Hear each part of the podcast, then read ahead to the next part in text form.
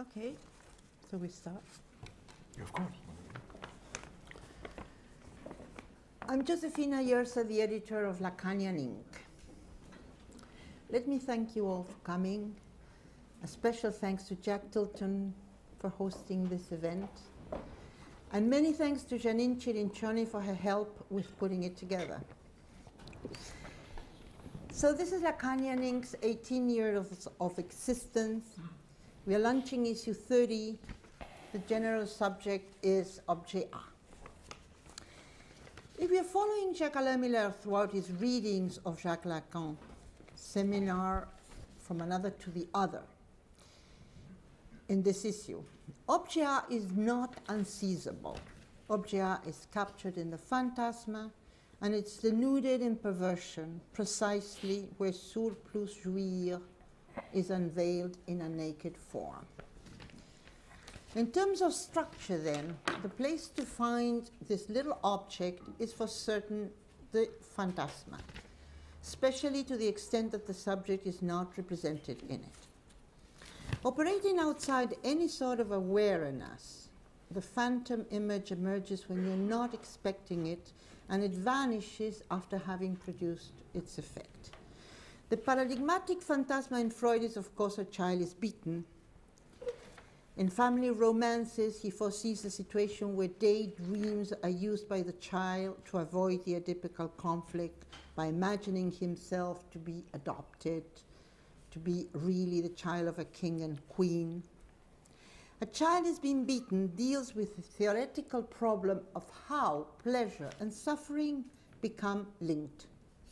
The childhood beating fantasy is often accompanied by sexual arousal.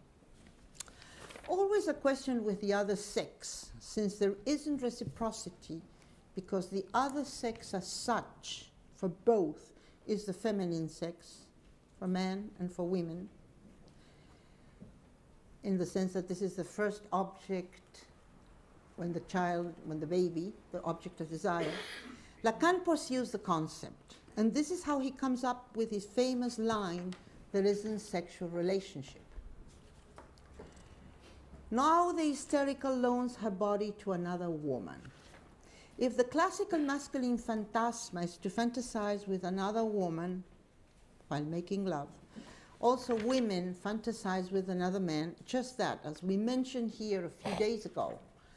We can go as far as to have this other man make love to another woman. That is to say, that she offers her body as the body of somebody else. And this, we saw, is a very hidden thing. Her man, her husband, doesn't know that each night she, he makes love to another woman.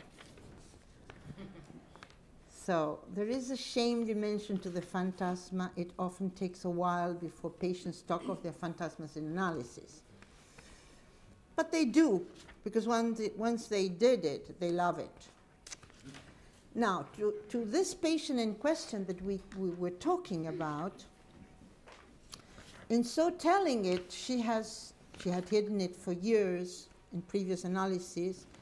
So when she decided to just stop with using this image that was the same one and appeared every time, the result was she was having problems with having an orgasm. So this is a process which needs to, I don't know, needs to reach someplace for a while. Anyway, this is the hysterical pantomime that Lacan makes reference to. Now, as for the sadomasochistic pantomime, Laurence Bataille, Lacan's stepdaughter and half sister to Judith Lacan, who for a while was called also uh, Judith Bataille, writes a story which early enough got published in Ornicar 8. I'll tell you that story. Scott, this is like a classical phantasma. Scott is saying that when he abandons himself to what he calls his recurrent daydream, he sees himself bowing in front of this woman who happens to hold a whip in her left hand. The whip's long lashes whistling in the air. He does not resist. He doesn't know where the striking goes. He doesn't feel pain. At this point, there's a certain number of strokes left. He will round up his back like a cat. the woman beating him, not herself anymore, is another woman placed beside her. This other one doesn't have a face. Now he's sexually aroused. This faceless woman is also aroused. The spaces between strokes seem like eternity. So, to this story, she adds that here's a waste of jouissance. The pursuit of jouissance functions as the last object and suggests the idea of masochism because of the impossibility of regaining the object. The formula of the phantasma displays the subject relating to the object of jouissance, objet A. And this subject is the subject of the signifier. Divided by jouissance, it finds the object fusing, melting with it in a surface dividable with a cut, which is a phantasma itself. The action is the signifying cut as much as object A is representing the subject. Scott is at once the beaten man, the one beating the man, and the jouissance of the one doing this. At the same time, the subject identifies with the signifier with the act of whipping itself. The function of the object I in the phantasma takes place in the real. The subject unconsciously perceiving the object becomes it. This sort of jouissance pertains to B. The phantasma will not ameliorate the emptiness of the subject. Moreover, it will reintroduce the interval between the division. So this is the interval between the signifier Knox, where Scott finds the desire of the other. And this interval separating the signifiers is metonymy. Through them, running, escaping is what we call desire. The desire of the other is apprehended by the subject in the lacks of the other's discourse. Object A between S and S in alienation, the original repletion of S makes for a barred subject separation, instead makes object A appear. Now, we have of Lacanian ink. We have also that this object as stand-in is the same as appears in the work of art, which is the same object A. Of course, what is different is the empty when we look into the work of art. And again, the empty gets especially different when we look for the work at the work of art of some artists. So with Simon Critchley, we have that the truth of art, according to uh, Wilde, is romantic aesthetics. Um, with Richard Kostelanetz, he uh, says war is unnecessary. We are entering the Vietnam. We entered the Vietnam War. It was mis by mistake. So it has been the invasion of Iraq, and yes, grenade. Jean-Luc Nancy's nudity is not truth. For him, nudity is not truth. It is inquietude, anticipation. Kathy Lebovitz and me, we talk of Kohei Yoshiyuki's voyeur in the park, and this is not Lacan's voyeur that wants to be screamed at, caught by the police. This voyeur's participate of the love scene. With Slavoj Zizek, object A could be the vampiric object that does not bring out its image in a mirror. However, the exact opposite could also provide an image of object A. When we look at a thing directly in reality, we don't see it. Yes? With you, Slavoj Zizek. okay, thank you.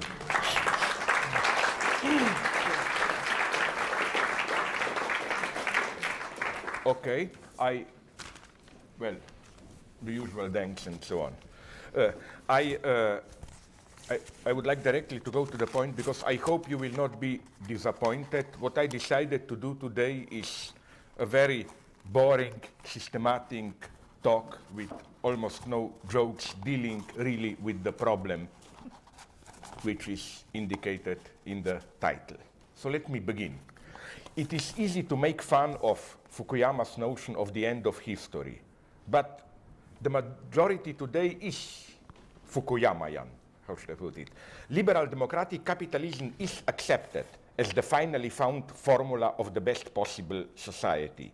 All one can do is to render it more just, more tolerant, and so on and so on. So my starting point is a simple observation that this making fun of Fukuyama, oh, that idiot who thought history is over, is suspicious. Practically all, all the leftists even that I know basically accept it. Nobody questions today state, capitalism, and so on. Even the, the word is disappearing, capitalism, because it's so universal. Like I heard again and again, this is how censorship works today. The same, uh, uh, the same anecdote from journalists here in the United States, in Germany, in Italy, how there is uh, pressure from editors, apparently purely stylistic pressures, to drop the word. For example, an Italian friend for a big left-of-center daily newspaper, uh, La Repubblica, told me how he wrote a text totally neutral, just a report, where he used the word uh, capitalism. And the editor said, stylistically, it doesn't function. Couldn't you replace capitalism with economy or something like that? like, and it's so it's incredible how words are disappearing. Let me tell you another strange anecdote. You remember, maybe some of you even saw it. I didn't. I'm too horrified of myself. Uh, that Pervert's Guide to Cinema. Now we are trying to do part two, pervert guide to ideology. It's incredible.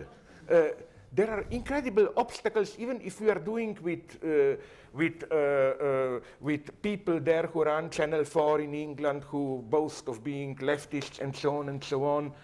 And uh, with all the strings that I try to pull through Sophie Fiennes, we got Ralph Fiennes, some of big stars, claiming just give the money, we will even appear there. No, there was a resistance. Then finally, we met and they said, you see this word ideology, but it's couldn't you make it like pervert's guides to spiritual tendencies today or what? Like, it's no more longer actual. You know, words are disappearing. So again, we are Fukuyamaists. I claim even like let's take somebody like my good theoretical friend, no, sorry, theoretical enemy, practical friend, Judith Butler. I mean, her universe for me fits perfectly liberal capitalism.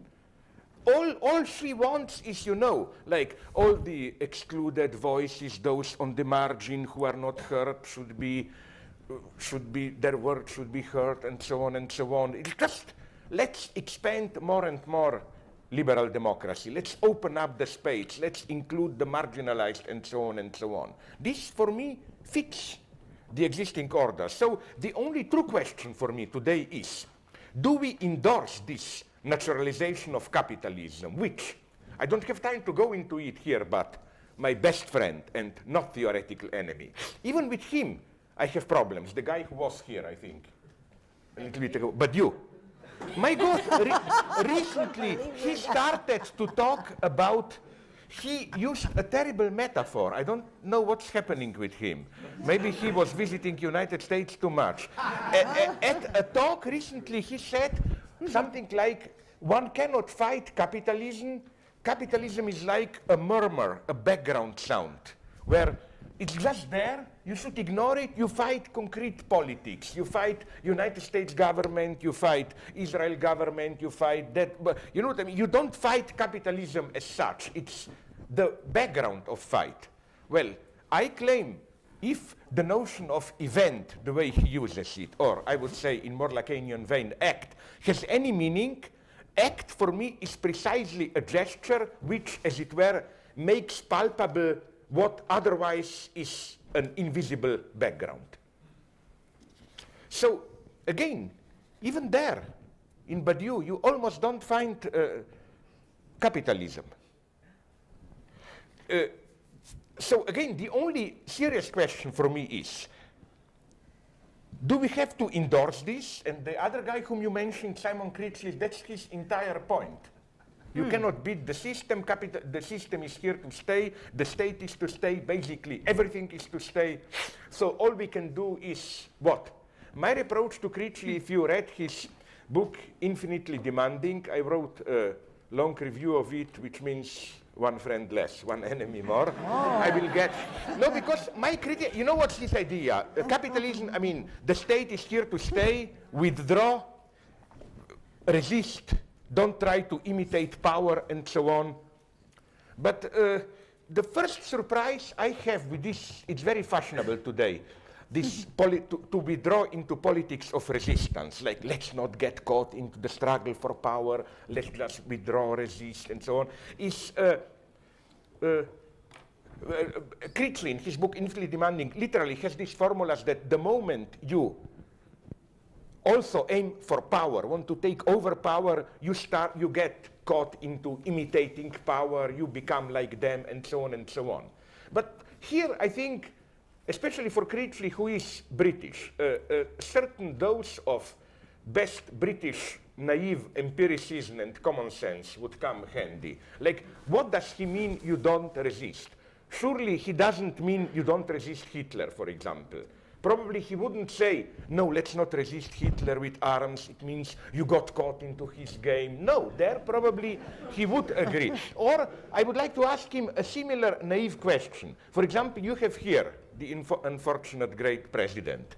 What would he say to the left here? No, don't beat him, Democratic Hillary Clinton. Why don't you withdraw into the interstices of power and, and so on and so on?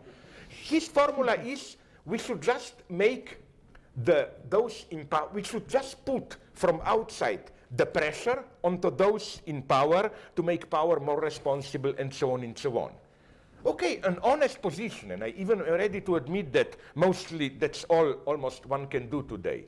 But isn't it then that if you function in this way, I have two problems. The first problem is how to avoid, nonetheless, playing the game of power in this way. I mean, I'm not a leftist paranoiac who claims every resistance is co-opted. Far from this. But let me take, when I asked him, Critchley, when we had a debate, okay, give me one example of politics of resistance. He told me, for example, the big movement all around Europe, hundreds of thousands demonstrated against the Iraq war.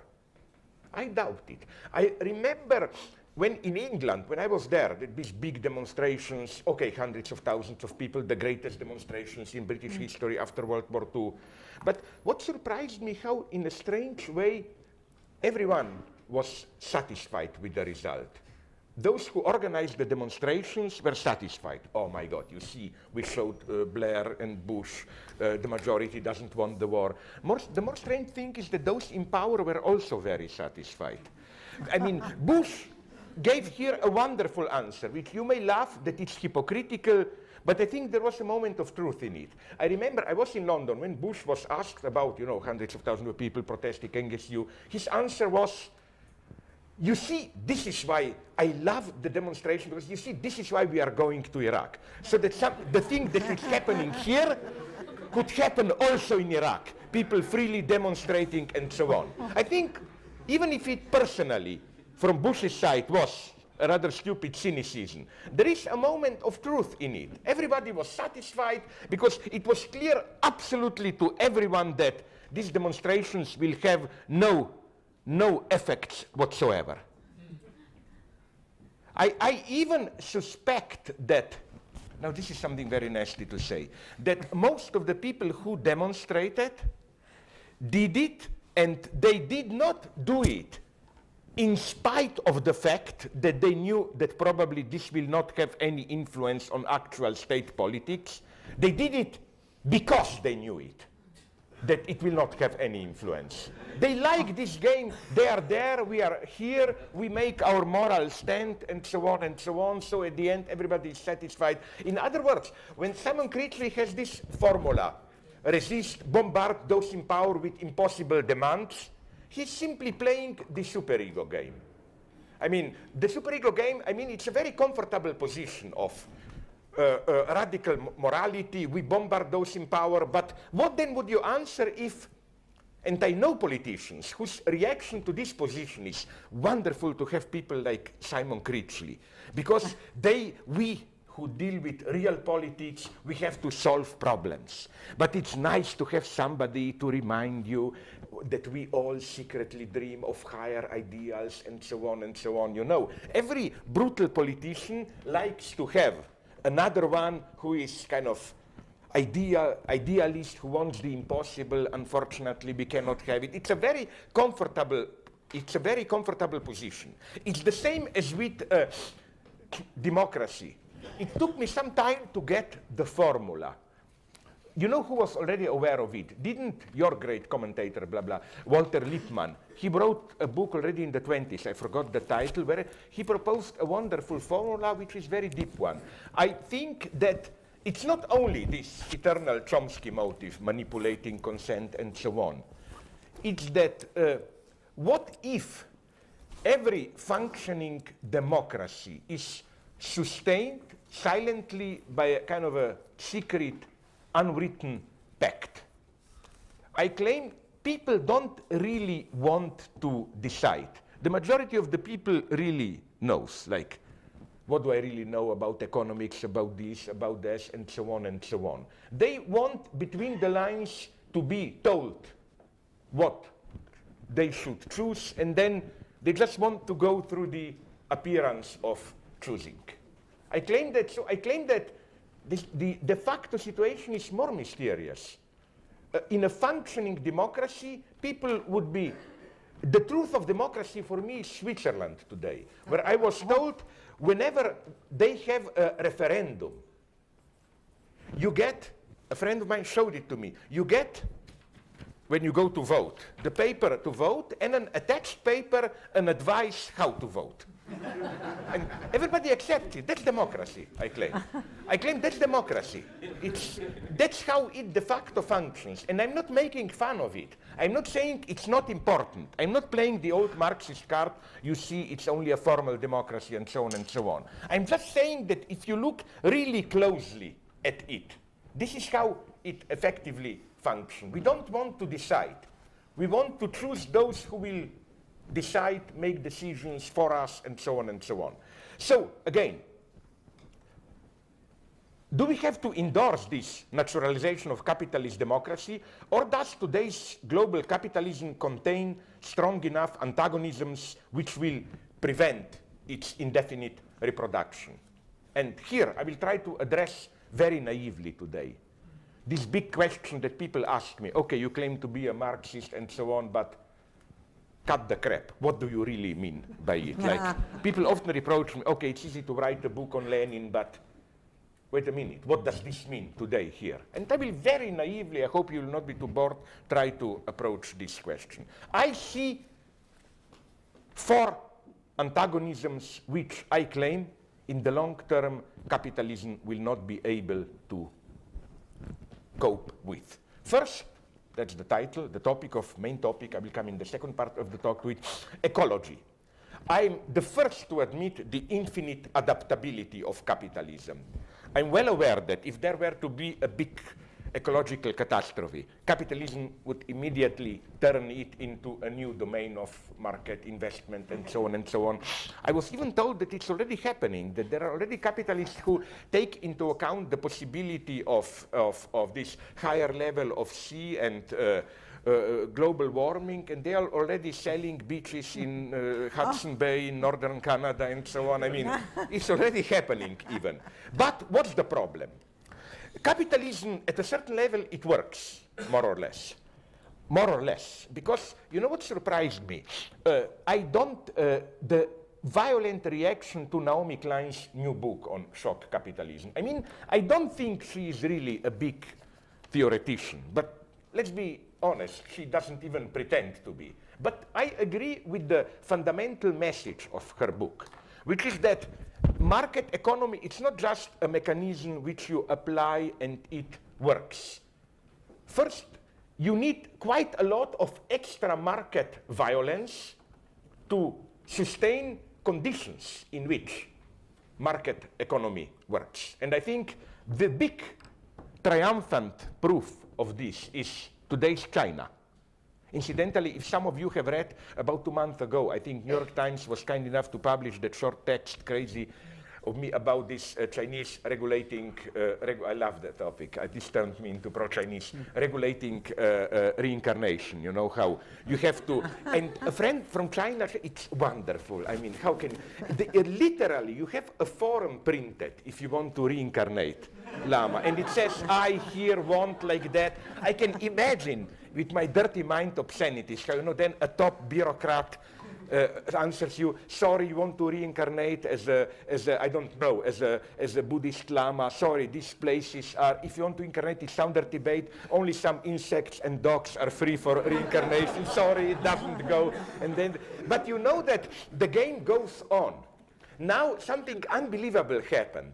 Did you read? Dalai Lama announced that he will not reincarnate, but that he wanted his successor to be elected by some kind of a more democratic procedure, like, okay, not really democratic, like Vatican conclave, to gather all the big Tibetan Buddhist figures to elect the successor. And now comes the irony. You know what was the Chinese official answer?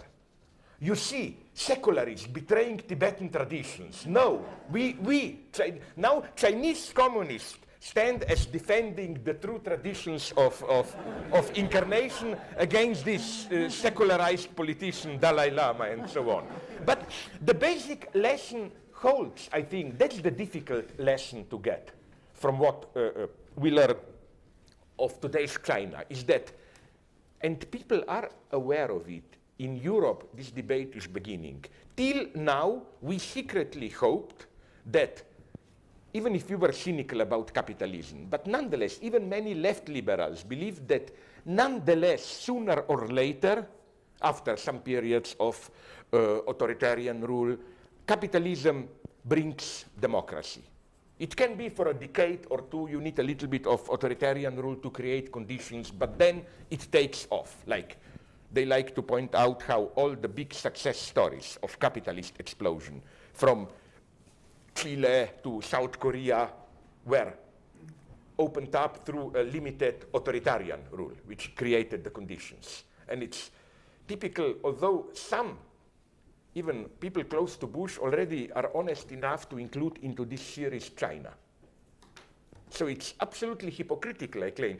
Here I even agree with Chinese communists, although they are corrupt and so on, where they claim only that's the ultimate paradox. Only the authoritarian rule of the Communist Party can guarantee ideal conditions of capitalism. It's not that, as some Western liberals think, oh, if capitalism can thrive so nicely today in China, in spite of the party rule, how much more it would be triumphant with liberal democracy. Not more or less. I think it would explode uh, with unrest, probably the unity of China falling apart, and so on and so on. But not to get lost. Uh, I think that the sad lesson is that uh, the sad lesson of this is that we are, I think, approaching a new era in a way even here in the United States where it becomes more and more clear that capitalism and democracy do not go together naturally, how to put it. And I think we should reread history in this way. We tend to forget that this idea of natural coexistence of capitalism and democracy is not natural at all. If you look at the history of 19th century, you had, have first liberal capitalism, but definitely without democracy. Rather, as I read in some interesting new text in New Left Review, I forgot even the author, the author tries to prove how uh, what happens today in China is much closer to 18th century Europe, where wild capitalism was sustained by a very strong authoritarian rule. Now, uh, so let's not forget that throughout 19th century, things which today liberal boasts, but they are our inheritance. No, they were not at all perceived as part of liberal tradition. What we today understand as universal vote, universal education, freedom of the press, freedom of speech, and so on. Sorry, but this was the result of the long years of socialist progressive struggle. That this was, this was not originally part of, part of liberal dogma. We tend to forget this, and I think we should remember this today because, again, I claim we are slowly returning, and that's the lesson of Naomi Klein's book, a sad one, that we are returning to a state where capitalism and democracy no longer, how should I put it, go naturally together. So again, but my point is more fundamental one. Capitalism only works in precise social conditions. It implies the trust into the objective mechanism of market's invisible hand, which in the guise of what Hegel called cunning of reason, guarantees that the competition of individual egotisms works for the common good. However, I claim, we are today in the midst of a radical change.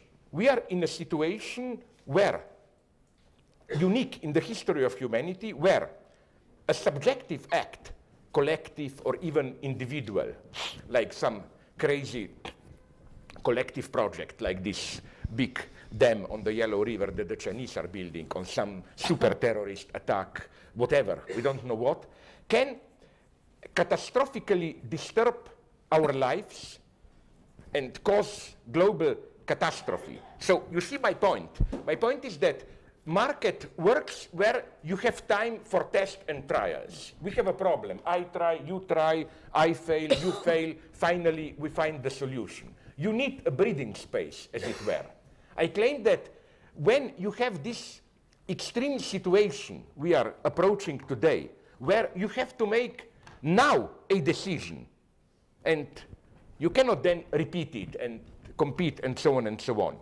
You can no longer count on, on, on, market, on market mechanisms. You cannot say, okay, global warming is a problem, let's leave this, that approach, market, and so on and so on. At the end, we will find the most efficient mechanism, maybe, but we may be all dead before we find it. Uh, uh, uh, the symbol of this is a nice detail which I read in a report on Cuban Missile Crisis. We learned that we were much closer to nuclear war than we thought. What happened on October 27, 1962 is interesting. There was a small skirmish between an American destroyer and a Soviet B-59 submarine off Cuba. The destroyer dropped depth charges near the submarine to try to force it to surface, not knowing that the submarine had a nuclear-tipped torpedo. So Vadim Orlov, a member of the submarine crew, told later that the submarine was authorized in such conditions when directly attacked to fire this uh, nuclear torpedo if three officers agreed. And then the three of commanding officers began a fierce shouting debate. Two of them said yes. One, we even know his name, family name, Arkhipov, said no. And you can almost say, as some historians said at this conference in Havana later about uh, the Cuban crisis, a guy named Arkhipov saved the world. I mean, can you imagine what would have happened if this guy were to say yes? Russians would start with atomic attack and so on and so on. So you see my point. In such conditions, you cannot, I claim, play the market game. The second problem I see is the obvious inappropriateness of private property for the so-called intellectual labor. Uh, the key antagonism of the so-called new digital industries is how to maintain the form of private property within which only the logic of profit can be maintained. And I think legal complications in biogenetics point in the same directions. Phenomena are emerging which bring the notion of property to weird paradoxes. So again, I'm claiming that in the long term, this will cause crazy oscillations. It doesn't work. I recently spoke, I forgot his name, at some conference in Germany with a conservative economist, German, who says a guy like Bill Gates is an anomaly in the sense that when you have a guy who in 30 years becomes the richest guy in the world, it means that market no longer, even in a strongly distorted way, reflects some kind of social productivity. And so he said it's as if the normal market oscillation is the normal heartbeat, and it's as if today market is like a heavy heart attack, how should I put it? Market is reacting too, too irrationally with intellectual property. If you let market to itself, you would, we would be in a situation where, like, imagine just United States government not intervening against Microsoft. You would literally have an individual or a couple of individuals privately owning our entire communicational infrastructure. And in this way, market would even self-cancel itself. So again, I'm not saying this opens up any bright revolutionary prospect or what. I'm simply saying that This is a limit of market mechanisms, that there is something, as it were, in so-called intellectual property, which makes it, if I may use this term, communist in its very principle. The form of private property resists to it. Then, third feature, the socio-ethical implications of new techno-scientific developments, biogenetics, and so on and so on. I think that something also is changing here. The moment you introduce the notion of private property in biogenetics, something extremely problematic is happening, which can lead to imprevisible consequences. And finally, what I repeat all the time in my texts, slums and other new forms of apartheid. New walls are arising. We are moving slowly towards a new apartheid society. And signs are everywhere, even in Europe, which, which, which praises itself as more civilized welfare state against vulgar United States and so on. But I totally agree with Immanuel Wallerstein when he predicts as one of the options a kind of a uh, low-level civil war in Europe between the new immigrants and the old abor European aborigines. We, we have in France, in United Kingdom, signs of it, so-called religious minorities organizing themselves and so on and so on. So, uh, not to lose time, I, I think that this is the crucial geopolitical fact for me. How?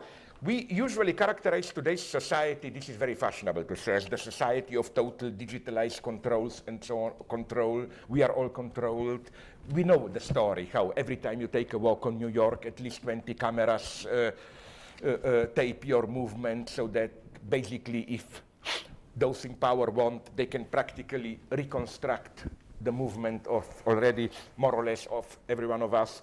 But I think that there is the opposite movement also occurring. How the state, the more it is total in this sense of controlling population, the more it is simply withdrawing itself from parts of its own territory. As white spots in the map of a state are emerging, slums, places of the excluded, where the state simply withdraws. And I think the big question, maybe, of our 21st century is what will happen with this growing number of the excluded. Here I see, in spite of his clownish gestures and so on, the big significance of Hugo Chavez.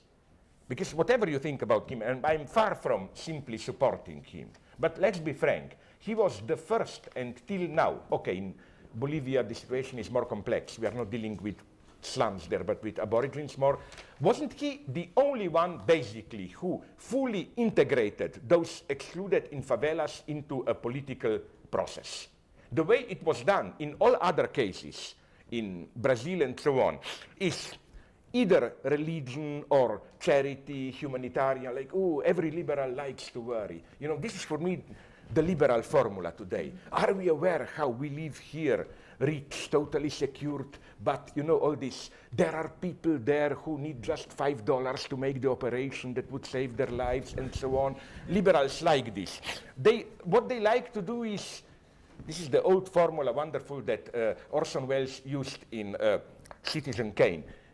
Every liberal likes to take care of, you know, this Angelina Jolie stuff and so on, to take care of, of the poor because what they are afraid of is not that the poor will die, but that the poor will start taking care of themselves, of course. No, that's the true horror, no? Uh, so, uh, again, I think that we are literally heading towards a possible civil war with unpredictable consequences here. So, how do these four antagonisms relate to each other? There is a big difference, a gap, which separates the last antagonism, new favela, slum, excluded, included, from the three other antagonisms. The first three antagonisms designate the domains of what Hardt and Negri, here I agree with them, not otherwise, call commons. Commons in the sense of the shared substance of our social being whose privatization enclosure, and so on should be resisted. First, the commons of culture, the so-called cognitive capital, everything language, means of communication, but also shared infrastructure, electricity, and so on and so on. We have commons here, things which should remain within the public control because it concerns us all. And here again, I partially at least support somebody like Chavez because at least with natural resources, I think that that's, how to put it, that debt should be kept under, I wouldn't say state, but some kind of public control because I even read economical analysis, again, pro-capitalist economists who are the first to concede that with especially small items for private consumption and so on. Of course, capitalism works much better than public uh, ownership or whatever. But one can argue, does it really work better when you are dealing with these commons? For example, I think it was more or less accepted, even by economists, that when they had lacks of electricity, you remember a couple of years in California, they had electricity blackouts and so on. I loved it because I was there at that point, and at the round table, they asked me, you know, in this typical patronizing, arrogant attitude, Oh, you come from a communist country. Tell us, please, because we cannot imagine it, how it was to live in a communist terror and so on. No? I told them, well, if I want to explain to my small son how it was, I bring him to California because you know we had electricity, uh, uh, electricity blackouts. Now we don't have them. Now we, we must come to California not to see them. No? So again, we have the commons of culture. Then we have the commons of external nature, our environment, oil, forests, our natural habitat.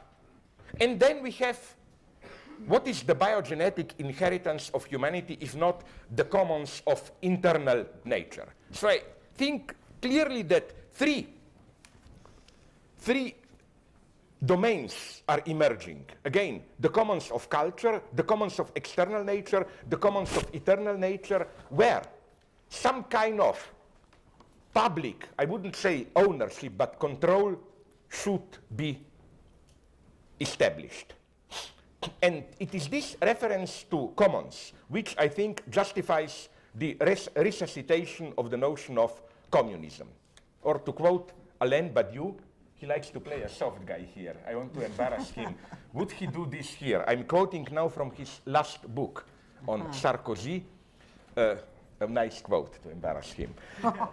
the communist hypothesis remains the good one. I do not see any other. If we have to abandon this communist hypothesis, then it is no longer worth doing anything at all in the field of collective action. Without the horizon of communism, without this idea, there is nothing in the historical and political becoming of any interest to a philosopher.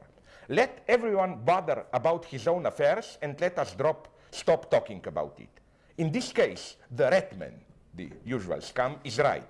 As is, by the way, the case with some ex-communists who are either avid of their rents or who lost courage. However, to hold on to the idea of communism does not mean that we should retain its first form of presentation, which was centered on property and state. In fact, what is imposed on us as a task, even as a philosophical obligation, is to help a new mode of existence of the communist hypothesis to deploy itself.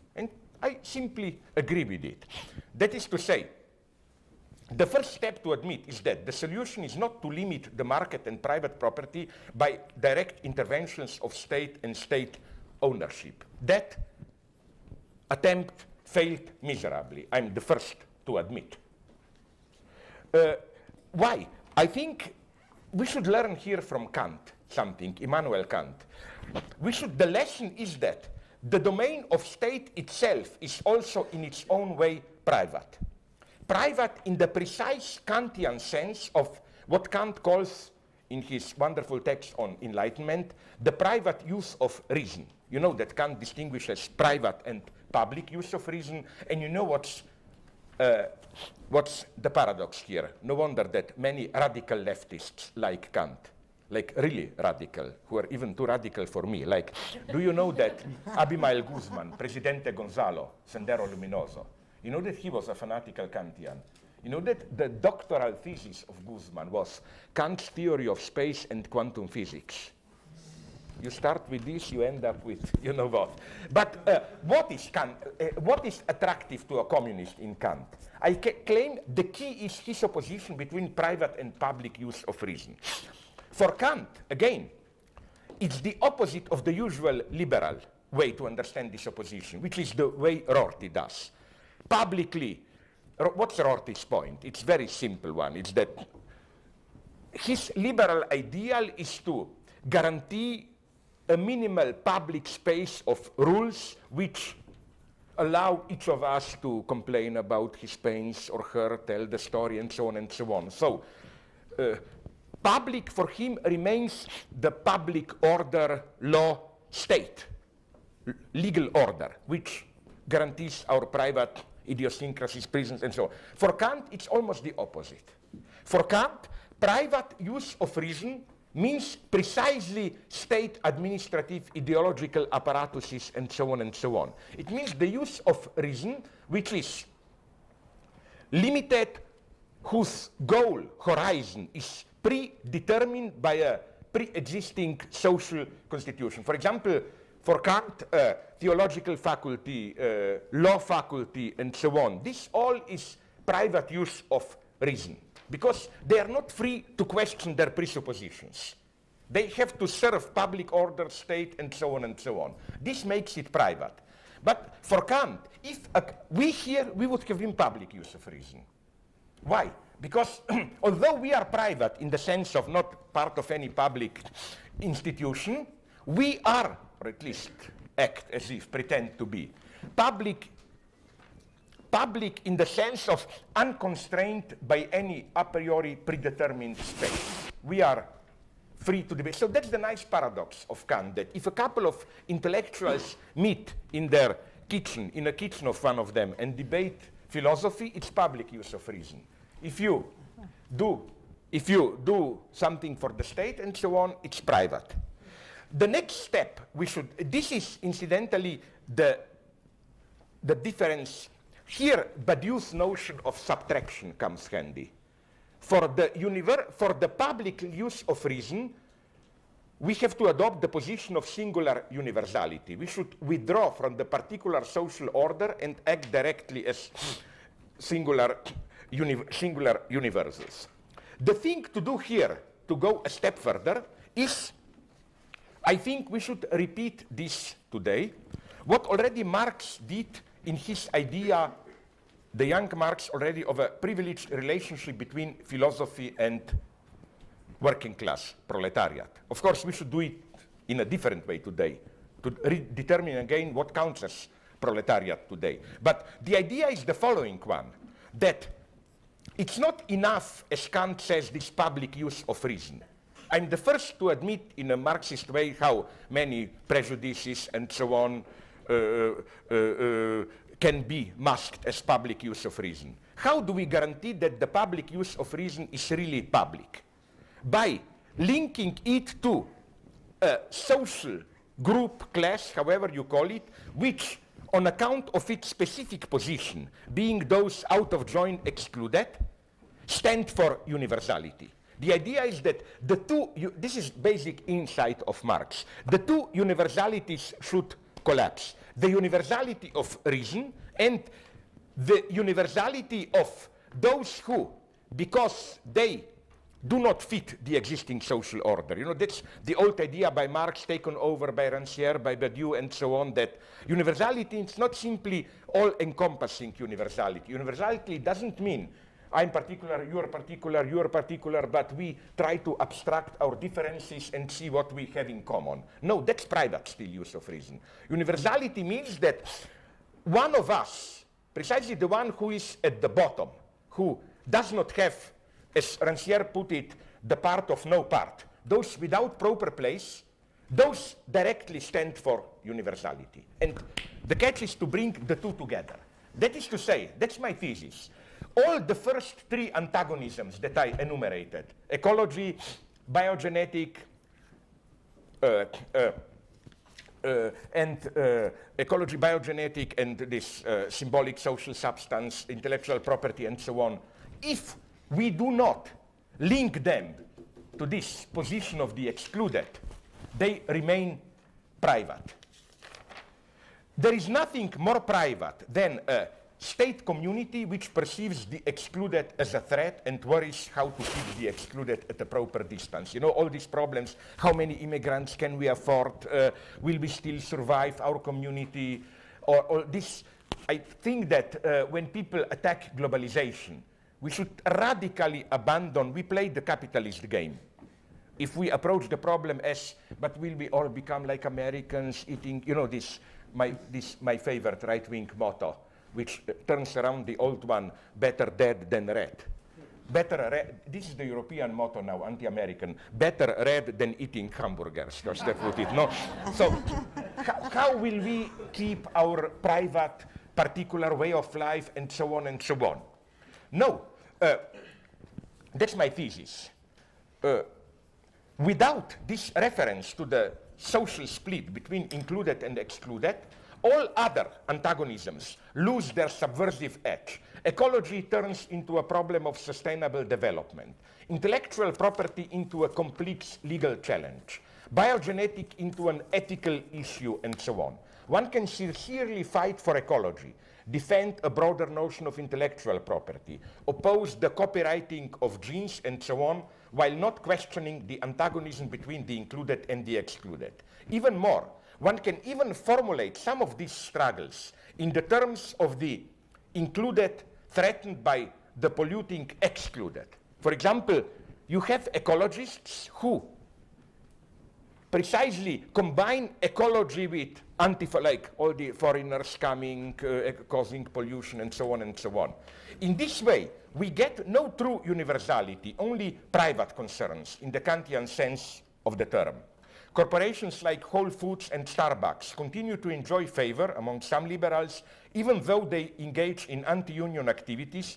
The trick is that they sell products that contain the claim of being politically progressive acts by themselves. One buys coffee made with beans bought at above fair market value, one drives a hybrid vehicle, one buys from companies that, or so they claim, provide good benefits for their customers, and so on and so on.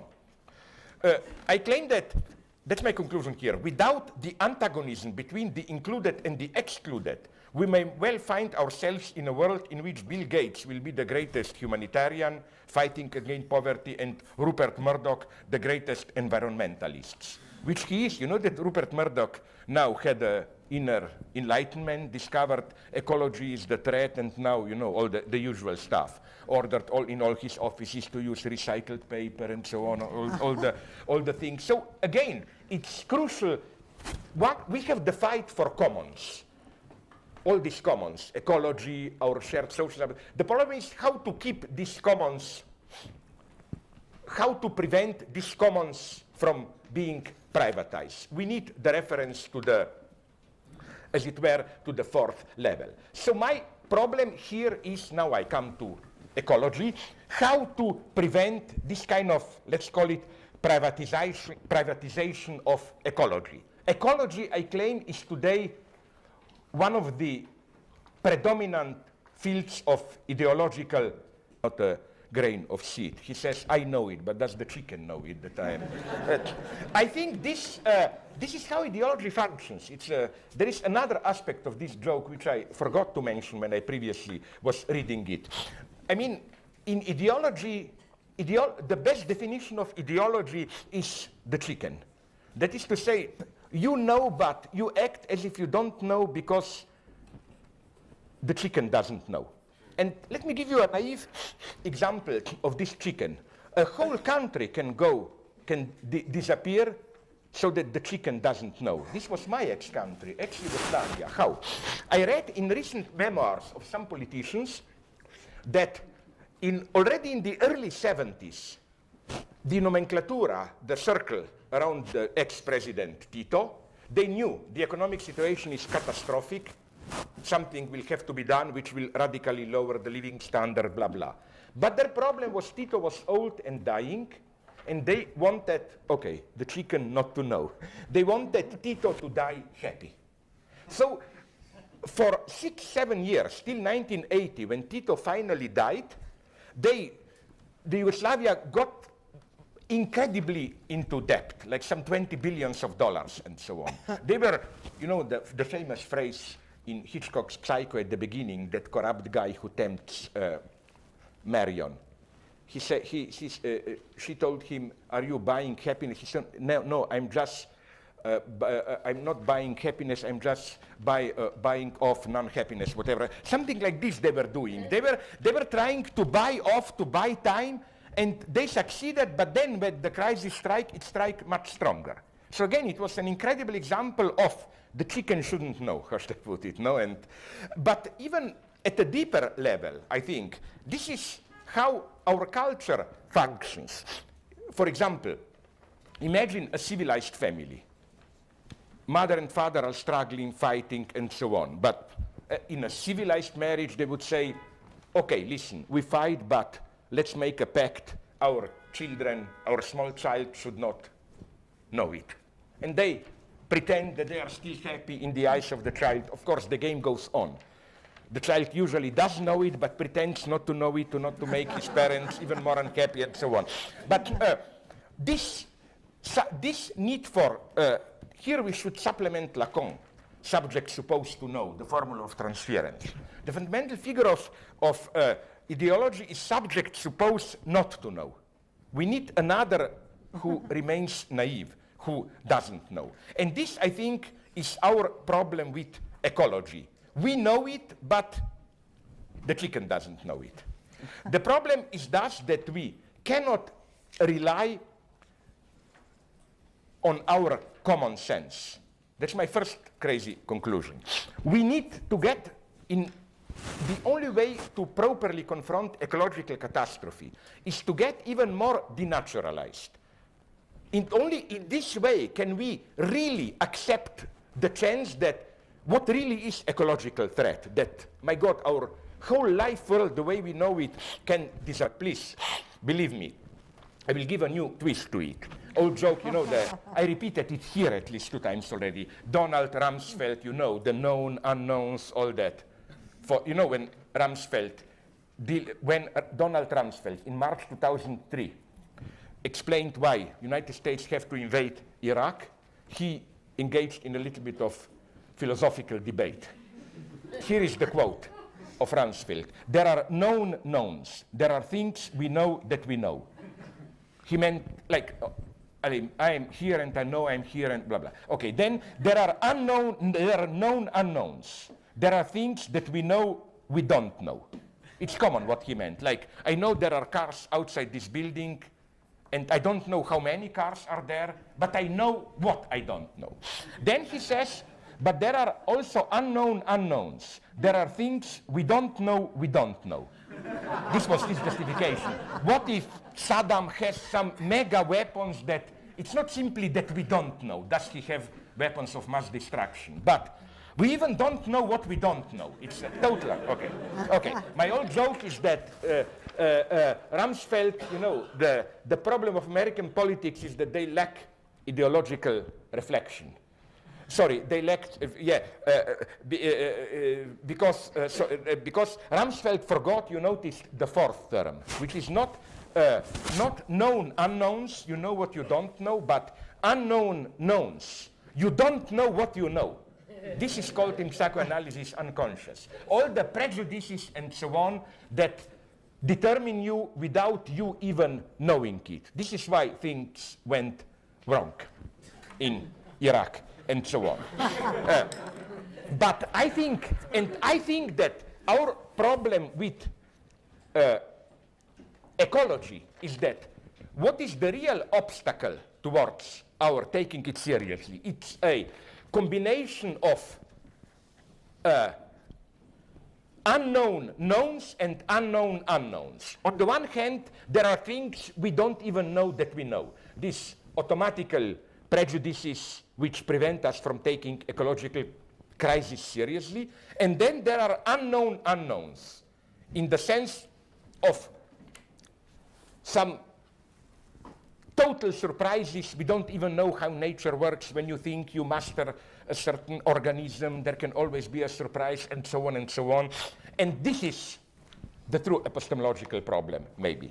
Uh, the Freudian, if the Freudian name for the unknown knowns is unconscious, the unconscious, the Freudian name for the unknown unknowns is trauma, the violent intrusion of something radically unexpected, something the subject was absolutely not ready for, something the subject cannot integrate in any way. And here I want to refer briefly to a wonderful new book by Catherine Malabou, who wrote the best book on Hegel that I know in the last 20 years, published by Princeton University Press, I think, L'avenir de Hegel, The Future of Hegel, with long, beautiful introduction by Derrida, where Derrida, basically she converted Derrida. Derrida basically concedes there that he was wrong in his dismissal of Hegel. It's a totally pro-Hegelian book, her book. Okay, his new, her new book, published literally a month ago, it's Le Nouveau Blessé, The New Wounded. Uh, the starting point of this book is to the delicate echoing between internal and external real in psychoanalysis. For Freud and Lacan, external shocks, brutal, unexpected encounters or intrusions, due their properly traumatic impact to the way they touch a pre-existing traumatic psychic reality. The idea of Freud is that when you undergo a shock, even if the shock is radical, like a bomb explodes or what, the truly traumatic impact, it's not due to this shock as such, but to the way the shock arouses, disturbs, and so on, some already trauma, pre-existing trauma deep in you. This is how Malabou rereads in a very interesting way that famous Freudian dream Father, can't you see that I'm burning? Where the external shock, the burning of the cloth co uh, covering, mm. uh, the, the, covering, uh, co uh, covering the dead child, this is the external shock, but this external shock, fire, arouses the internal trauma. And that's the true trauma. So even the most violent intrusions of the external real owe their traumatic effect to the resonance they find in perverse mechanism, death drive, unconscious guilt feeling, or whatever. That's the point for her of Freud. External real, real brutal trauma doesn't count ultimately. It can simply destroy you, but doesn't count as trauma. It must have, it must found an echo in your, what Freud calls psychic reality, the real of your inner traumas. Today, however, that's Malabou's thesis, our socio-political reality imposes multiple versions of external intrusions, traumas, which are just that, meaningless, brutal interruptions that destroy the symbolic texture of subject's identity. First, there is the brutal external physical violence, terror attacks like September 11th, the US shock and awe bombing of Iraq, street violence, rapes, and so on, but also natural catastrophes, earthquakes, tsunamis, and so on. Then there is the so-called irrational, in the sense of meaningless, destruction of the material base of our inner reality, brain tumors, Alzheimer's, organic lesions of our brain and so on, which can utterly change, destroy even, even the victim's personality. And finally, there are the destructive effects of social symbolic violence, social exclusion, family violence, and so on. Basically, Malabou's reproach is that Freud succumbs here to the temptation of meaning. He is not ready to accept the direct destructive efficiency of external shocks.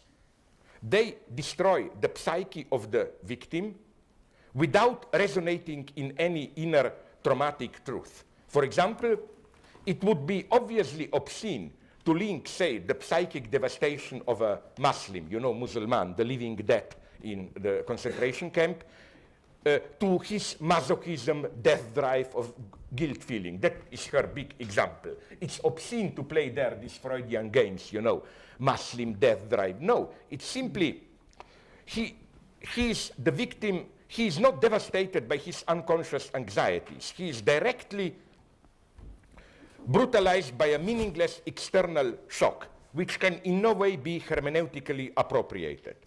For Freud, if external violence gets too strong, we simply exit the psychic domain proper. For Freud, the choice is either the shock is reintegrated into a pre-existing libidinal frame or the shock destroys psyche and nothing is left.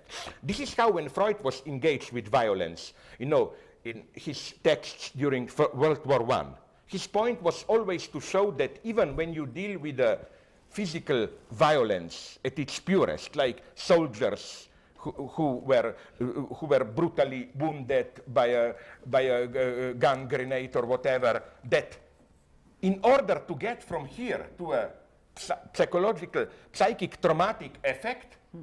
you must go through sexuality, through their sexual traumas, masochism, whatever. You, it's not, the causality is not direct. So what Freud cannot envisage is that the victim, as it were, survives its own death. All different forms of traumatic encounters, independent of their specific nature, social, natural, biological, symbolic, lead to the same result. A new subject is emerging today which survived its own death. Uh, sorry. Uh, uh, the erasure of its symbolic identity. There is no continuity between this new post-traumatic subject, for example, the victim of Alzheimer's disease or some other cerebral cere uh, lesions of the brain. After the shock, literally a new subject emerges. The features of this subject are well known from descriptions. Lack of emotional engagement, profound indifference, detachment, and so on and so on. It is a subject who is no longer in the world, in the Heideggerian sense of engaged existence. This subject lives death as a form of life. His life is death drive embodied, a life deprived of erotic engagement.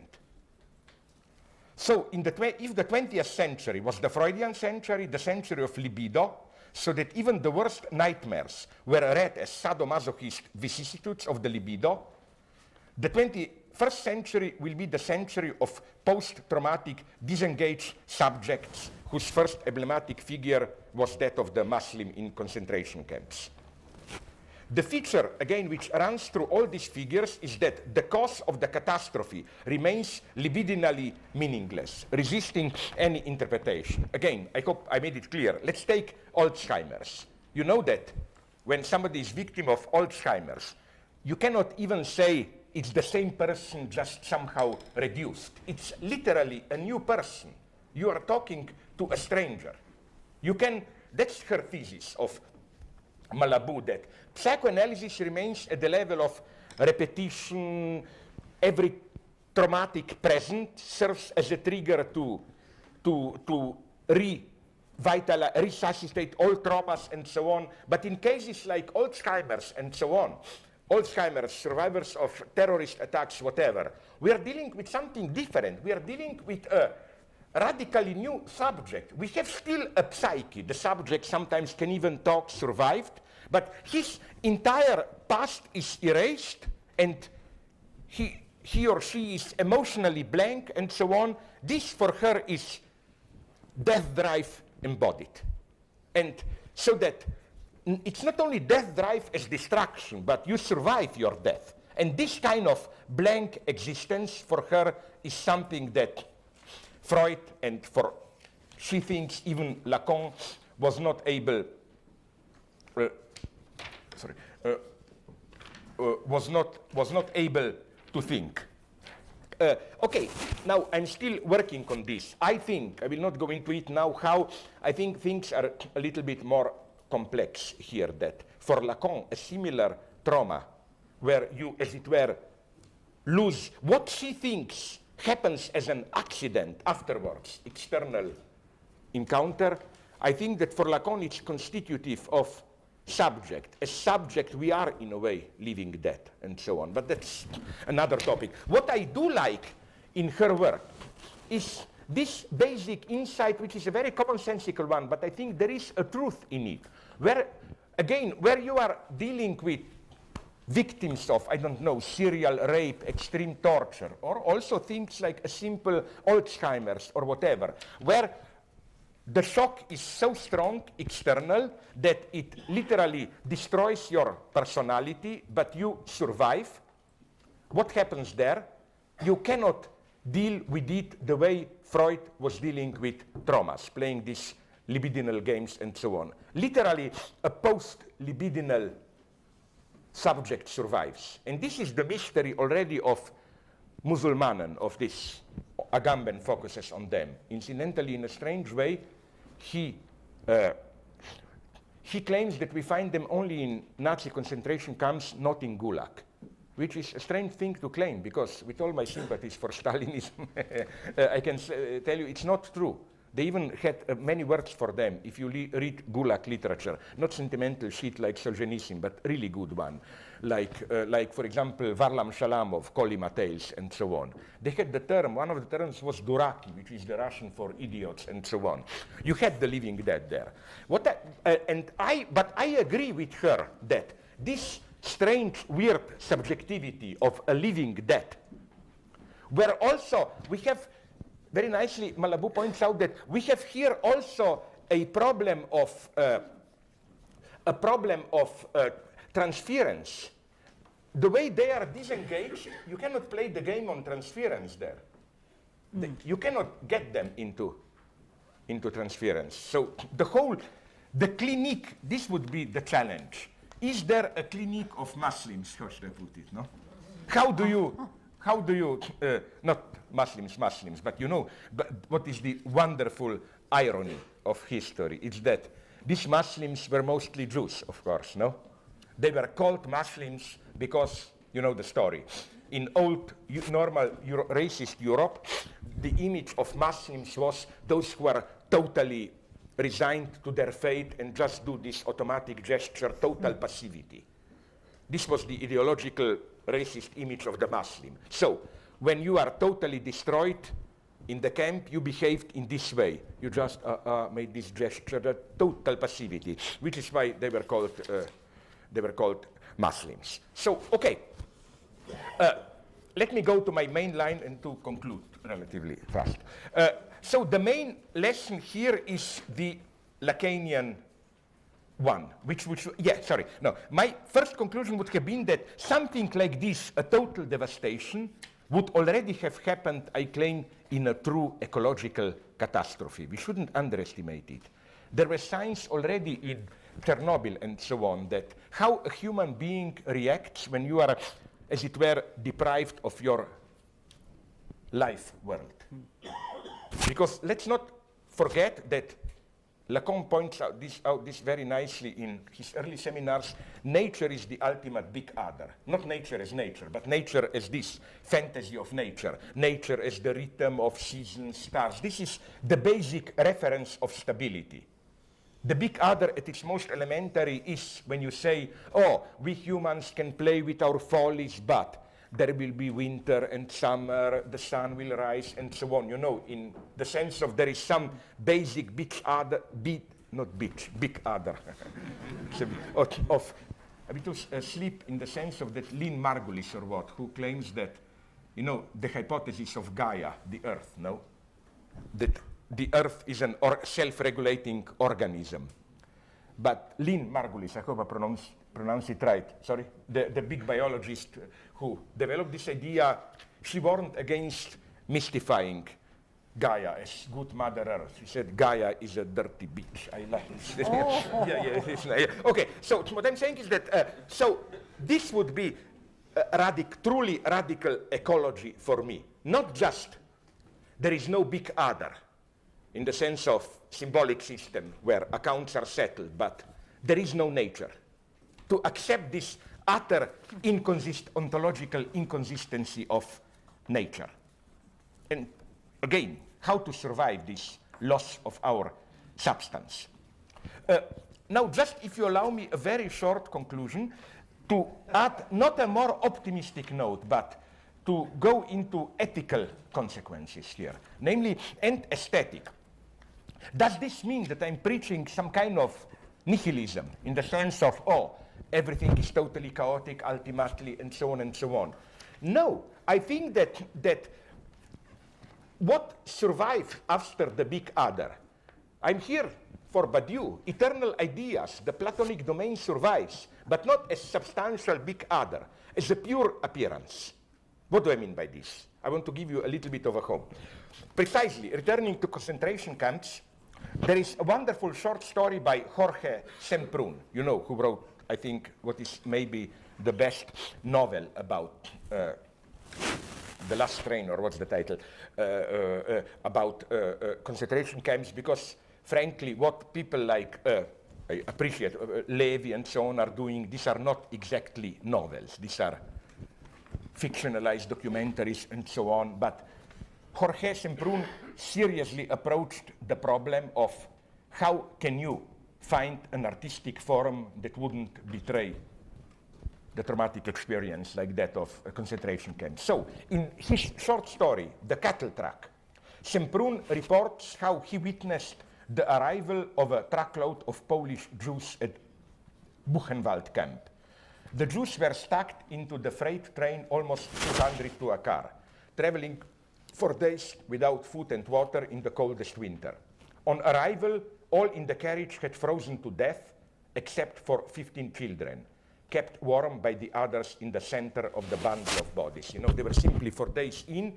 Adults were ethical enough to say we stay outside and with our warmth we enable the children to survive. So, when the children were emptied from the car, the Nazis let their dogs loose on them. They killed all children except two small boys.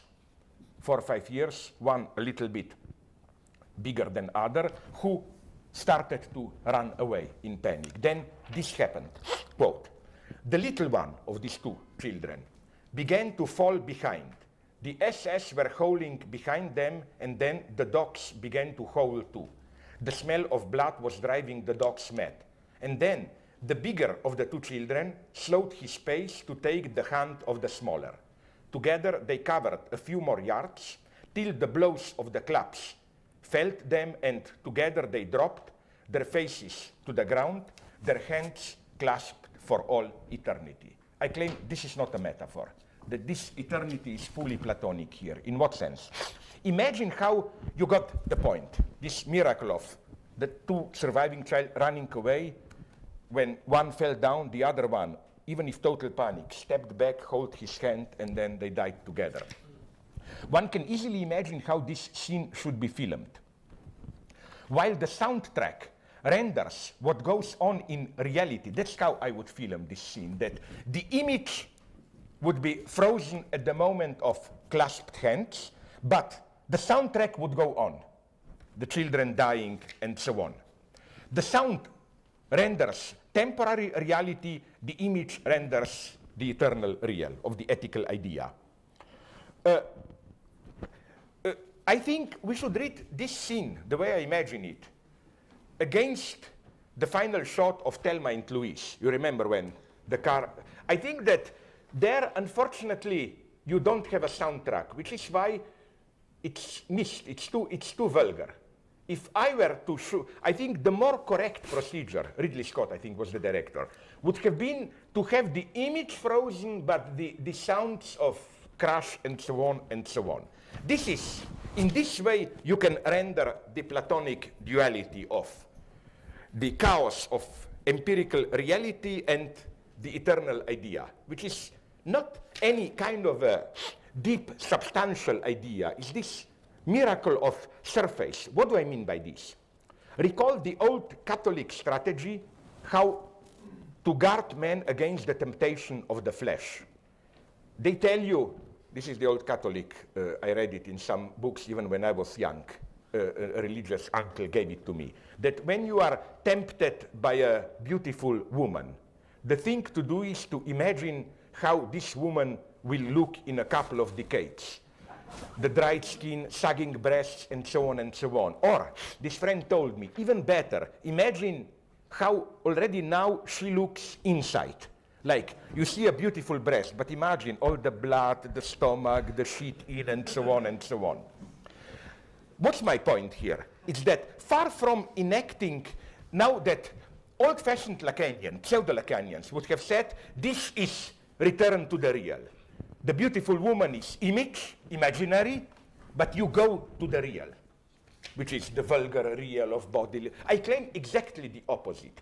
The truly traumatic real is the surface, this abyss of pleasures that a naked body maybe promises, and so on. And this idea of imagining all the dirt there is precisely the very form of the escape from the real. The same thing, I think, happens in pornography. Uh, often people laugh at me that I repeat in my usual theory about pornography, this fact how pornography has this fear of over-identification, emotional, no? Which is why in traditional pornography, when you see it all, the story is usually extremely stupid. The story which introduces the event, you know, like, I'm not kidding, the last one I saw is uh, years ago is one where it was something like, no, no, no, I will tell you what I saw more recently. I'm not, it's, uh, it's like, you know, a plumber comes home, fixes the hole, and then the wife says, but, but I have another hole to be fixed, can you, uh, you are embarrassed. And I claim they are not so stupid. This is, there is a deep censorship here, as if to have both at the same time, that is to say, the emotionally engaging story and you see it all, it's somehow prohibited. Uh, but what goes on now, I claim, is an even stronger censorship.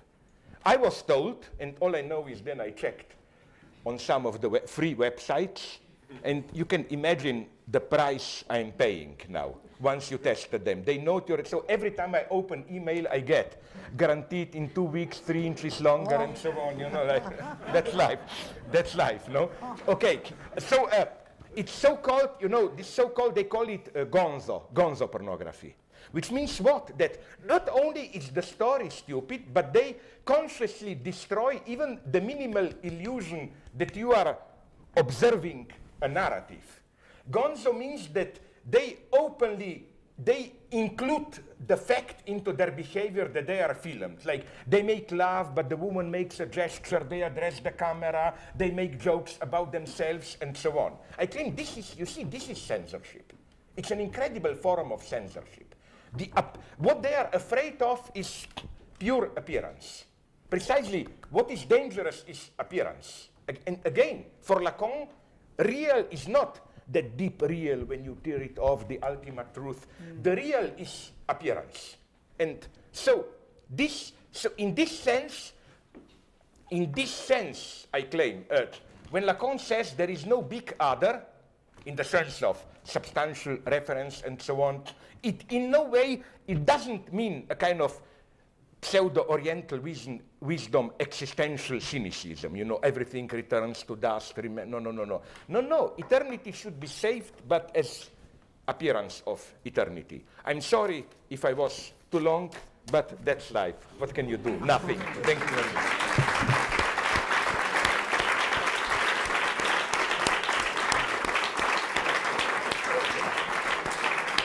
So we have if it's okay with you, Jack, we have still some 10 minutes, whatever, of time to pretend that we are in democracy, no? if you. So, please, ah, are you? But help me, because I'm myopic, and then I may not see your hand, and then I'm usually accused of racism, sexism. I mean, these accusations are true. I am all that, but nonetheless, I, please.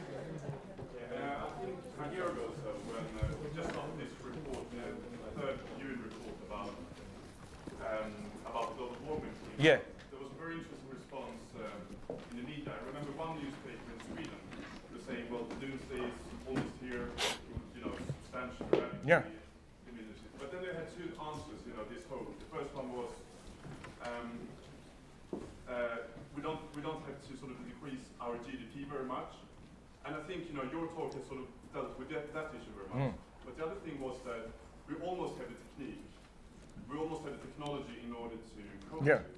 And the point here that, I'm trying to make is that you also, also have this kind of technology almost acting as this symbolic greed, as, as capitalism at the same, same way. You know, you have the kind of backdrop, the inevitable, inevitable backdrop that mm. you can't get rid of. And the same thing with technology to some extent. You know, this kind of Heideggerian, the stand and the Jacques argument. Yeah. Technology becomes absolutely autonomous. And I was thinking, I mean, first of all, why, why you tend to sort of ignore that issue of technology, and how technology renders itself inevitable as capitalism. And secondly, how yeah, yeah. think perhaps these may work together. In particular, when it comes to ecology, it seems that um, global warming seems to be the symptom both of capitalism and, And- of technology, and still you can only deal with um, with uh, global warming within the modality of EV capitalism or the modality within within the latter technique. Yeah, okay. No, first, uh, I agree. I mean, first, uh, limits of technol- technology are no, sorry, also even science, even more than technology, I technology, are obvious. For example, this here we have unknown unknowns. No, you're too young to remember how 20 years ago the big fashion more in Europe than here was what the Germans called Waldsterben, the dying of forests. Now we learn, let's be honest, that this was a total miscalculation, that forests are thriving more than ever. There are more forests now on the earth than there were at any point in the last 150 years, I think. So this was simply, so no, this is for me not an argument to avoid it that, that uh, not an argument that ecological crisis is not to be taken seriously. On the contrary, that it has to be taken much more seriously because, you know, we can miscalculate in this direction, in that direction. It's, we are really dealing with, to quote your respected philosopher again, Rumsfeld, with unknown unknowns. Here, you know, you know but uh, you know what's for me the problem? When you say technology, I'm more tempted to say that already with Heidegger there are problems here. Because sometimes, and then bad Heideggerians for me, like Richard Dreyfus, take this over. Sometimes Heidegger sounds like as if for him we, the step the solution is to step out of this technological obsession to discover the pleasures of peaceful everyday existence. As Dreyfus put it somewhere, forget about this frantic activity, spend evenings free, sit at a table with your friends, drink, listen to music, and so on. But that's not the Heideggerian way. Heidegger is well aware that all this says this when he's at his best. When he says that, for example, a lone farmer who inspects his forest. He doesn't know it, but he's already part of the technological exploitation of forests and so on and so on. So again, uh, I consciously avoided uh, the topic of technology because it would have been too it would have been too complex. But I think that the true challenge, and even with Heidegger, it's clear that the true challenge is to how should I put it? It's stupid to say reinvent, but a shift in the very meaning of technology. It's not that we should move from technology to I don't know what, more meditation or passivity or whatever. The battle has to be won. Technology itself, to put it in Heidegger, had to be inverted through a new disclosure of being or whatever. Uh, You know, you know like, uh, I think again that what I would insist on is that there is no way out in the sense of rediscovering our life world or, or of whatever, of step, in this sense, stepping out of technology. If anything, I think we should become, in a way, more alienated. For me, the problem with technology is precisely, to, this will sound crazy, that in it we are not alienated enough. We appear to be alienated, but we are never really just abstract subjects exploiting nature. We always behave as if nonetheless we are part of our existing life world and so on and so on. It's, so the, the problem is much more serious here. And I think again that, that Heidegger himself was afraid to confront this. This, again, is not a cheap criticism of Heidegger. I'm again writing a long text on Heidegger.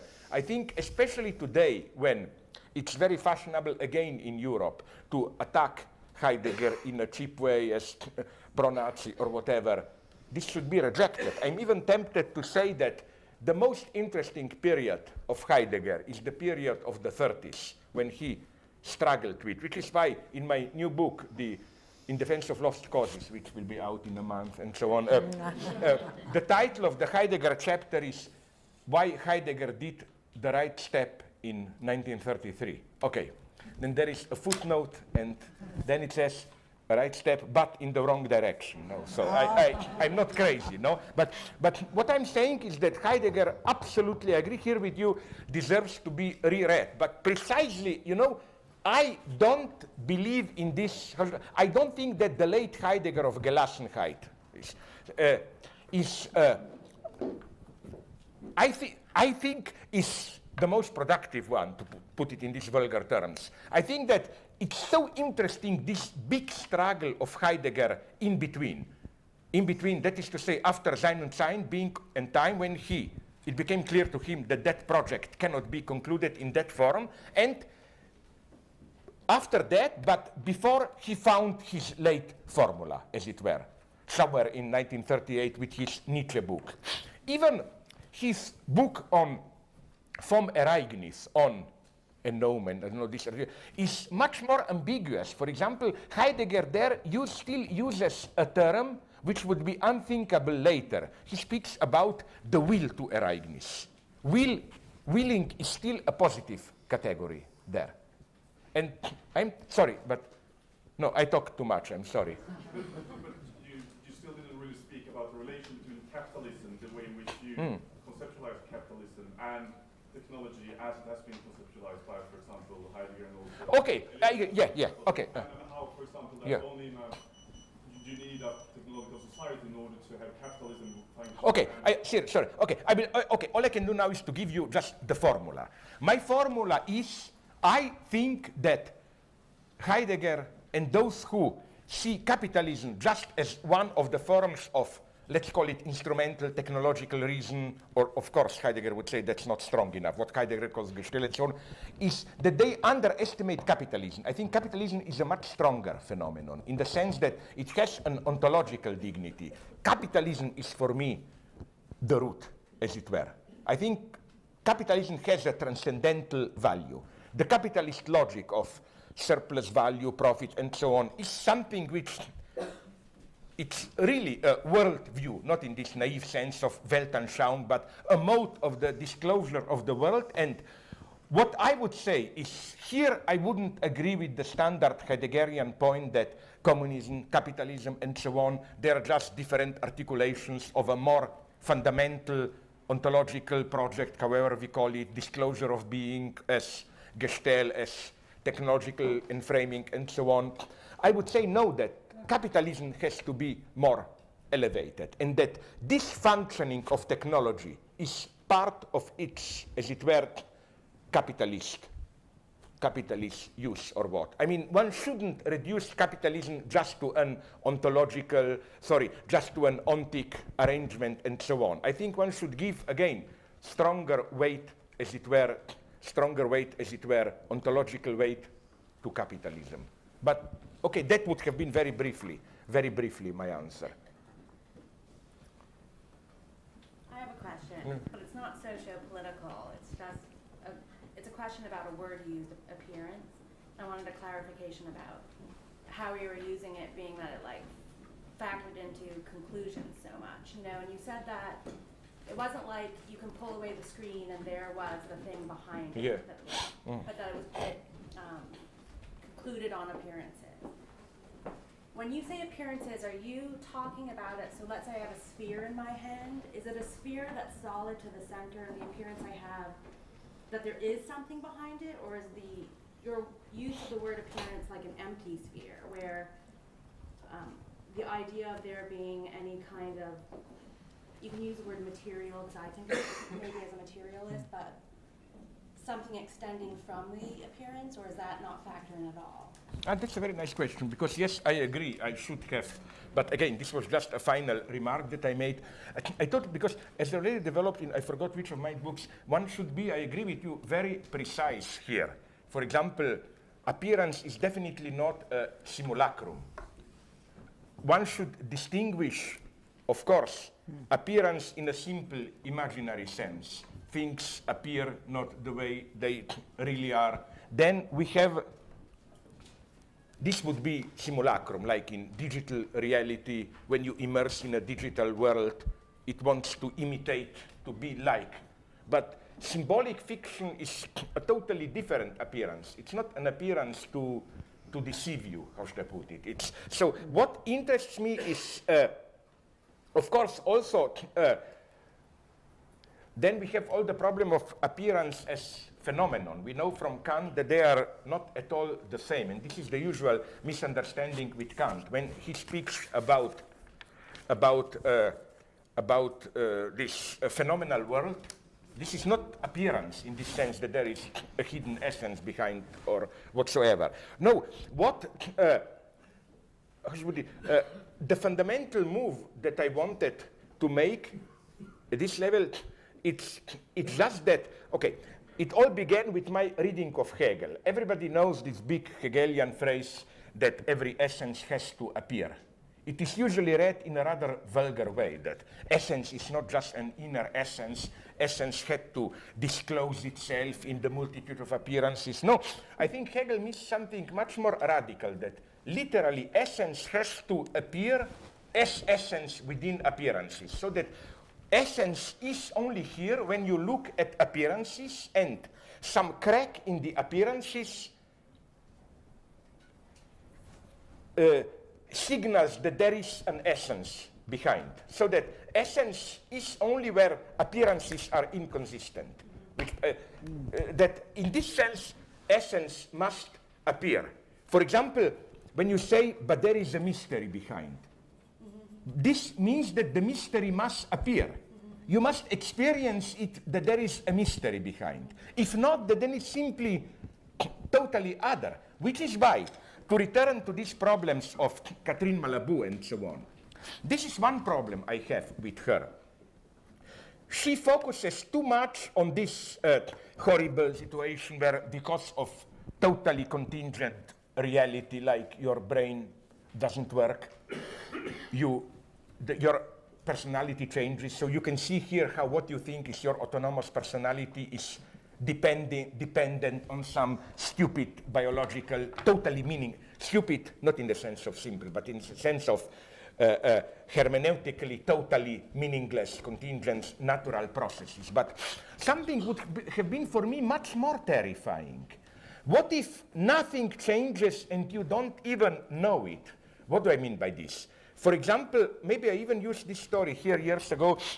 I, they are making now some experiments, like they did it already with rats years ago, where they succeeded in connecting the neurons which direct your bodily movements, the direction you walk, directly with the computer. And I saw this on TV, maybe you remember it, it was shown uh, all around some two, three years ago. This terrifying idea that you see a rat freely running around. Then you connect it, because these neurons are relatively simple. So they succeeded in connecting it so that then you can literally play a living with a living rat as if a remote controlled toy. It's something horrible that the rat runs around, but a living, but you can control it. Now, of course, what immediately interested me is let's do it with humans, no? It can be done because, again, these, these neurons are not so complicated. It can be done. And now we come to the crucial problem, which is the truly terrifying for me. Not that you would be ruined, become another person. That, these are the good news. The truly horrible things would have. The crucial question is let's say I would be that kind of a rat, no? Unknown to me. My, those neurons which control my, the direction of my movement are remote controlled. Okay, let's say I walk around freely, then not even knowing when I am controlled and somebody I directs me. The crucial question for me is the following one. How would I experience this? Would I experience it at all? Or would I still think that I am freely running around, not even being aware? And through some of my friends at, Duke University or where I tried to contact the people who were doing these experiments, and they told me that their hypothesis is a very terrible, terrifying one that no, people would not be aware. No? This is for me much more horrible than that Alzheimer. There you know you are in deep shit somehow, no? But isn't it even more horrible when there is a radical change, but you don't even you don't even know it, no? Okay, so the problem is how to avoid here this paranoid vision of uh, the paranoid vision of total control and so on. Uh, here appearance enters. You know this standard topic of books about uh, uh, brains, where say this user's illusion and so on. We just think there is but when you look behind, there is nothing behind, just stupid meat, brain, and so on. but I think it's totally wrong to draw from this a conclusion that we are really nothing, that our appearance of freedom is just an illusion. It's not an illusion, it's an appearance. And the whole point is that appearance can have the efficiency of its own. That's my ontological wager.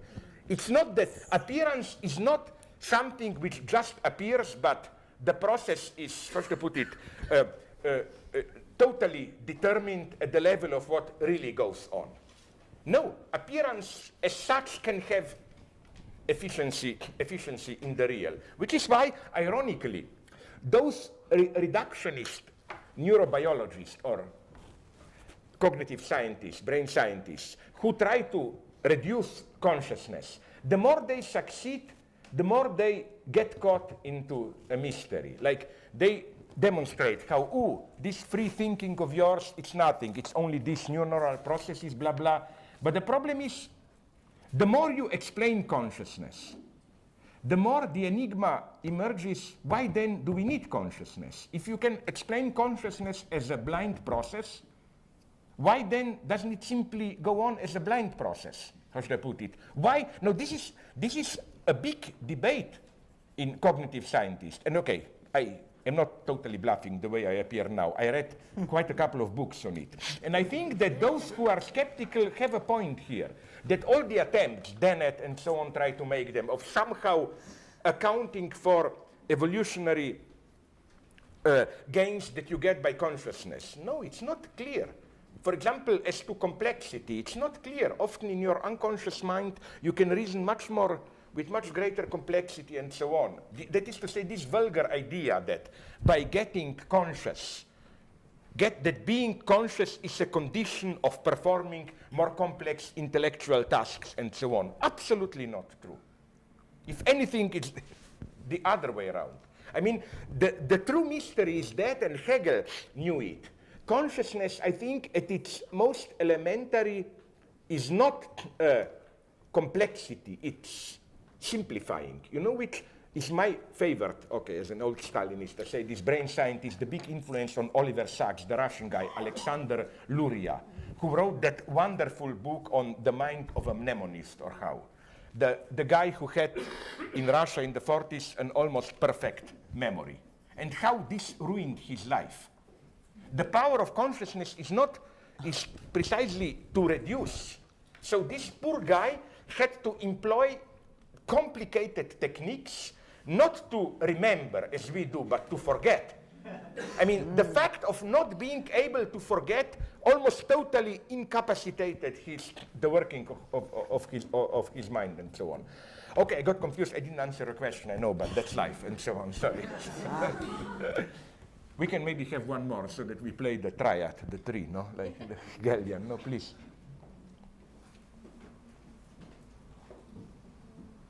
Ah, okay, somebody has to sacrifice himself or herself, yeah? It's Sort of a, a comment and then a question.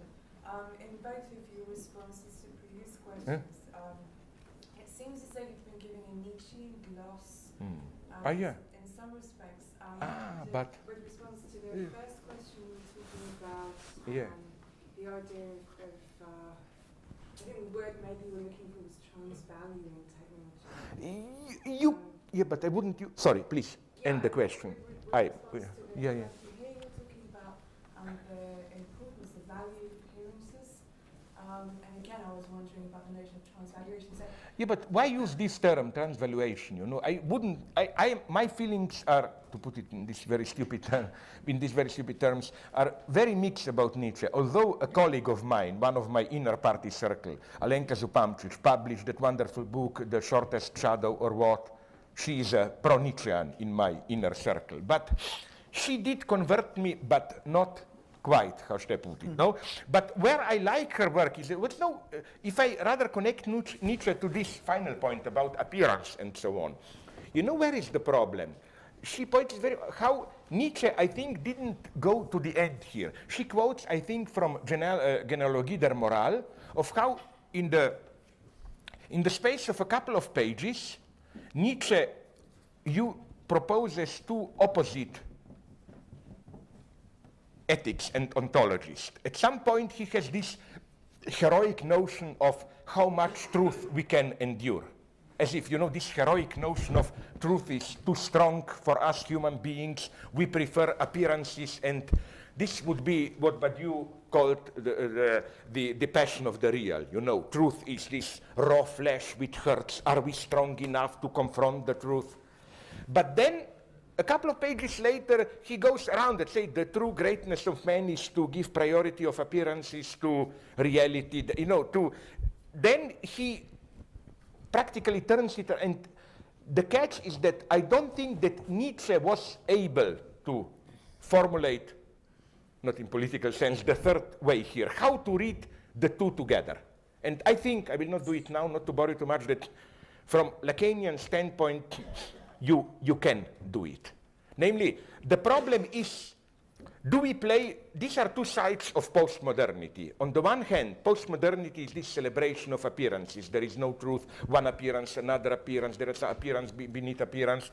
But then there is also this postmodernity of the negative thing. It can be Holocaust or whatever, you know. There is some horrible core of the truth. And we need symbolic fictions as a protection.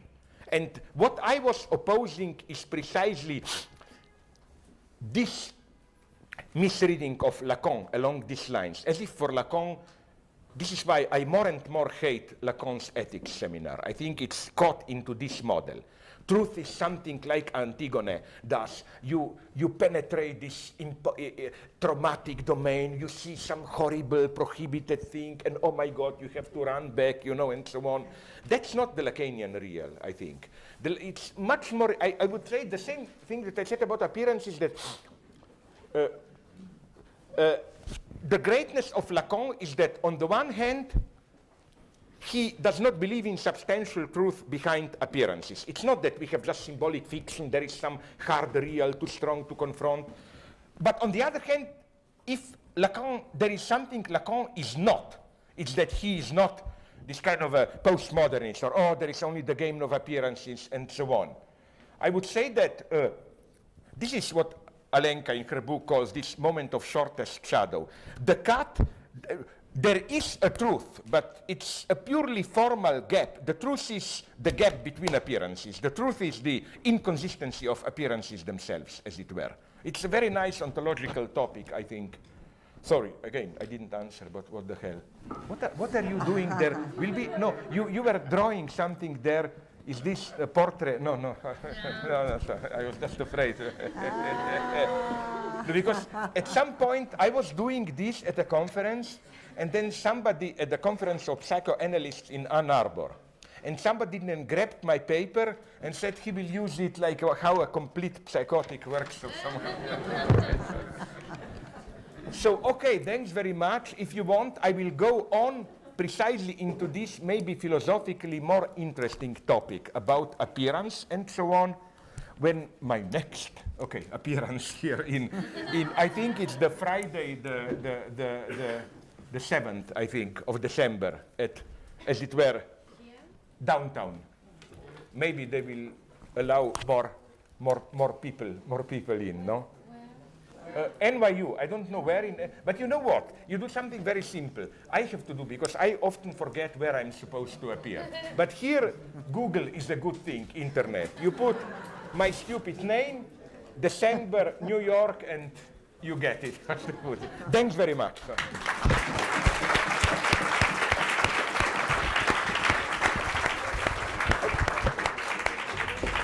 Okay, this is right here. What were you saying that you will denounce me to Badiou now, no? Now, to Badiou? To Yes, Badiou. turning around as if I was responsible Oh for all it. Oh,